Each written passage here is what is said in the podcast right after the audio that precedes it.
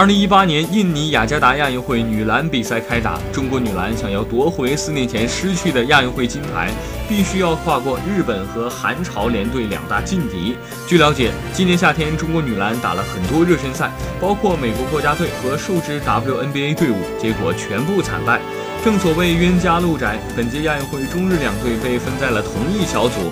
在之前的热身赛中，日本女篮和世界强队西班牙有来有回，还两度击败过加拿大。不过总的来说，中国女篮并没有包袱。如果每场比赛都发挥出训练时的水平，那么取得好成绩将会水到。